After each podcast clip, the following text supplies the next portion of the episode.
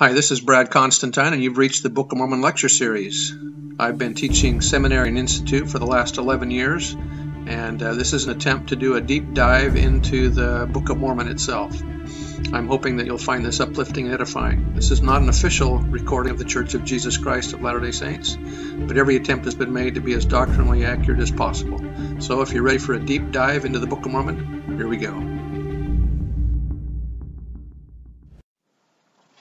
Hi, and welcome back to the Book of Mormon podcast. This discussion is going to be on Alma chapter 50. Remember that we're in the war chapters now, and we got to remember that Alma uh, has gone uh, gone away. He's been translated, and um, that every word that Mormon has included in the Book of Mormon here is for us in our in the latter days. So we got to think about that. Think about these uh, chapters and verses here in the war chapters and how they pertain to us.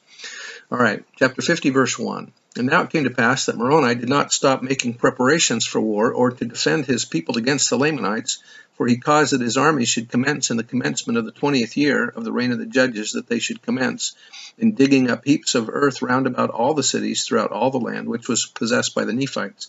And upon the top of these ridges of earth he caused that there should be timbers, yea, works of timbers built up to the height of a man round about the cities. And he caused that upon those works of timbers there should be a frame of pickets built upon the timbers round about, and they were strong and high. And he caused towers to be erected that overlooked those works of pickets, and he caused places of security to be built upon those towers, that the stones and the arrows of the Lamanites could not hurt them and they were prepared that they could cast stones from the top thereof according to their pleasure and their strength, and slay him who should attempt to approach near the walls of the city. Thus Moroni did prepare strongholds against the coming of their enemies round about every city and all the land. And it came to pass that Moroni caused that his armies should go forth into the east wilderness. Yea, and they went forth and drove all the Lamanites who were in the east wilderness into their own lands, which were south of the land of Zarahemla. And the land of Nephi did run in a straight course from the east sea to the west. And it came to pass that when Moroni had driven all the Lamanites out of the east wilderness, which was north of the lands of their own possessions, he caused that the inhabitants who were in the land of Zarahemla and in the land round about should go forth into the east wilderness, even to the borders of the seashore, and possess the land. And he also placed armies on the south and in the borders of their possessions, and caused them to erect fortifications that they might secure their armies and their people from the hands of their enemies. And thus he cut off all the strongholds of the Lamanites in the east wilderness, yea, and also on the west, fortifying the line between the Nephites and the Lamanites, between the land of Zarahemla and the land of Nephi, from the west sea running by the head of the river Sidon. The Nephites possessing all the land northward, yea, even all the land which was northward of the land bountiful, according to their pleasure. Thus Moroni with his armies, which did increase daily because of the assurance of protection which his works did bring forth unto them, did seek to cut off the strength and the power of the Lamanites from off the lands of their possessions, that they should have no power upon the, the lands of their possessions. And it came to pass that the Nephites began to, the foundation of a city and they called the name of the city Moroni, and it was by the west, and it was by the east sea, and it was on the south by the line of the possessions of the Lamanites. And they also began a foundation for a city between the city of Moroni and the city of Aaron, joining the borders of Aaron and Moroni. And they called the name of the city or the land Nephihah. And they also began in that same year to build many cities on the north, one in a particular manner, which they called Lehi, which was in the north by the borders of the seashore. And thus ended the twentieth year. And in these prosperous circumstances were the people of Nephi, in the commencement of the twenty and first year of the reign of the judges over the people of Nephi. So this is around 71 BC now. And they did prosper exceedingly, and they became exceedingly rich. Yea, and they did multiply and wax strong in the land. And thus we see how merciful and just are all the dealings of the Lord, to the fulfilling of all his words unto the children of men. Yea, we can behold that, the, that his words are verified even at this time, which he spake unto Lehi, saying, Blessed art thou and thy children, and they shall be blessed, inasmuch as they shall keep my commandments. They shall prosper in the land, but remember, inasmuch as they will not keep my commandments, they shall be cut off from the presence of the Lord. And we see that these promises have been verified to the people of Nephi, for it has been their quarrelings and their contentions, yea, their murderings and their plunderings, their idolatry, their whoredoms, and their abominations which were among themselves, which brought upon them their wars and their destructions. And those who were faithful in keeping the commandments of the Lord were delivered at all times whilst thousands of their wicked brethren have been consigned to bondage or to perish in the sword by the sword or to dwindle in unbelief and mingle with the Lamanites.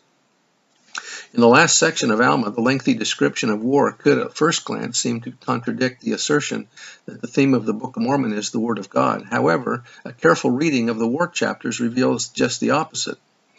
Mormon uses the drama of war to verify the old promise of prosperity if the Nephites keep God's word, and of adversity if, and affliction if they do not. His purpose is to show that the Nephites as a whole brought their own problems upon themselves through iniquity and dissension, but God protected and delivered the faithful among them. The irony of the wars in the book of Alma is that the Nephites were righteous enough to win the wars, but not righteous enough to prevent them from taking place. According to President Kimball, God had given a special promise to the Nephites, which is valid to all the people of America. If they would stay sufficiently righteous, they would not have to fight. Verse 23 But behold, there never was a happier time among the people of Nephi. Joseph Smith says said that the happiness is happiness is the object and design of our existence, and will be the end thereof if we pursue the path that leads to it. And this path is virtue, uprightness, faithfulness, holiness, and keeping the commandments of God. Elder Maxwell said, First questioner, how much real happiness is possible in this vale of tears? The disciple, that depends directly on our righteousness. The saints of the first century AD in the Americas were described as follows Surely there could not be a happier people among all the people who had been created by the hand of God. Even in the period around 70 BC, which saw much in intergroup warfare, the righteous and, and faithful were happy. Indeed, Alma wrote, But behold, there was never a happier time among all the people of Nephi. Fortunately, happiness is not totally dependent on what, what those around us do. Therefore, second questioner, even so I see some sad-faced members of the church, don't you? The disciple. Too many, of course, but not among those who have received his image in their countenances. None among those who've gotten outside their confining circle of selfishness. Indeed, the brethren are happy while they cope with serious and somber problems. Someone said it is too bad we don't preserve the, the small talk of great men. So, too, the humor of holy men who serve as special witnesses. Continuing verse 23, since the days of Nephi, then in the days of Moroni, yea, even at this time in the twenty and first year of the reign of the judges. And it came to pass that the twenty and second year of the reign of the judges also ended in peace, yea, and also the twenty and third. And it came to pass that in the commencement of the twenty and fourth year, so this is now about 68 BC, of the reign of the judges, there would have also been peace among the people of Nephi, had it not been for a contention, here we go again, which took place among them concerning the land of Lehi and the land of Morianton, which joined upon the borders of Lehi, both of which were on the borders by the seashore. For behold, the people who possessed the land of Morianton did claim a part of the land of Lehi. Therefore, there began to be a warm contention between them, insomuch that the people of Morianton took up arms against their brethren, and they were determined by the sword to slay them. But behold, the people who possessed the land of Lehi fled to the camp of Moroni and appealed unto him for assistance. For behold, they were not in the wrong. And it came to pass that when the people of Morianton, who were led by a man whose name was Morianton, found that the people of Lehi had fled to the camp of Moroni, they were exceedingly fearful lest the army of Moroni should come upon them and destroy them. Therefore Morianton put it into their hearts that they should flee to the land which was northward, which was covered with large bodies of water, and take possession of the land which was northward. And behold, there, there, they would have carried this plan into effect, which would have been a cause to have been lamented. But behold, Morianton, being a man of much passion, therefore he was angry with one of his maidservants, and he fell upon her and beat her much. And it came to pass that she fled and came over to the camp of Moroni, and told Moroni all things concerning the matter, and also concerning their intentions to flee into the land northward. Now behold, the people who were in the land bountiful, or rather Moroni, feared that they would hearken to the words of Morianton, and unite with his, with his people, and thus he would obtain possession of those parts of the land, which would lay a foundation for serious consequences among the people of Nephi, yea, which consequences would lead to the overthrow of their liberty. Therefore Moroni sent an army with their camp to head the people of Morianton to stop their flight into the land northward. And it came to pass that they did not head them until they had come to the borders of the land desolation. And there they did did head them by the narrow pass which led by the sea into the land northward, yea, by the sea on the west and on the east. And it came to pass that the army which was sent by Moroni, which was led by a man whose name was Teancum, did meet the people of Morianton, and so stubborn were the people of Morianton, being inspired by his wickedness and his flattering words, that a battle commenced between them, in the which Teancum did slay Morianton, and defeat his army, and took them prisoners, and returned to the camp of Moroni. And thus ended the twenty and fourth year of the reign of the judges over the people of Nephi. And thus were the people of Morianton brought back, and upon their covenanting to to keep the peace, they were restored to the land of Morianton, and a union took place between them and the people of Lehi, and they were also restored to their lands. And it came to pass in the same year that the people of Nephi had peace restored unto them, that Nephihah, the second chief judge, died, having filled the judgment seat with perfect uprightness before God. Nevertheless, he had refused Alma to take possession of those records and those things which were esteemed by Alma and his fathers to be most sacred. Therefore, Alma had conferred them upon his son Helaman. Behold, it came to pass that the son Nephihah was appointed to fill the judgment seat in the stead of his father.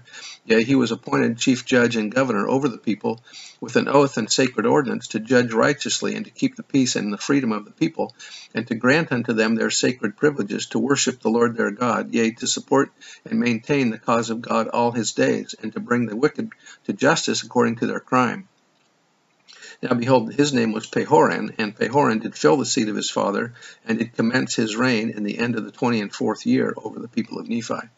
Elder Carmack said, We notice the explicit and direct obligations Pahoran undertook as chief judge and governor. Notice in verse 39 that he had, that there was an oath that he took. No modern official has a similar charge. His responsibilities were akin to those given judges and kings in ancient Israel. The oath administered to the chief judge obligated him to judge righteously, keep peace and freedom intact, guard the privilege of worshiping God, support and maintain the cause of God, bring the wicked to justice according to their crimes. As in ancient Israel, spiritual and temporal duties intermingled. We don't know who administered the sacred ordinance or of what it constituted, but likely the high priest of the church officiated in some kind of formal anointing, as prophets did for kings in Israel. Pahoran took office at the end of the 24th year of the reign of the judges instituted by King Mosiah. Little did he realize what he would face, and almost immediately, perhaps for most of us, it is well that we don't know much in advance about the trials that we must face. Uh, and so Pahoran now is going to take over as chief judge, and then that's going to, there's still going to be some wars and battles going on between the Nephites and Lamanites. So come back, stay tuned, there'll be more. I say these things in the name of Jesus Christ. Amen. See you next time.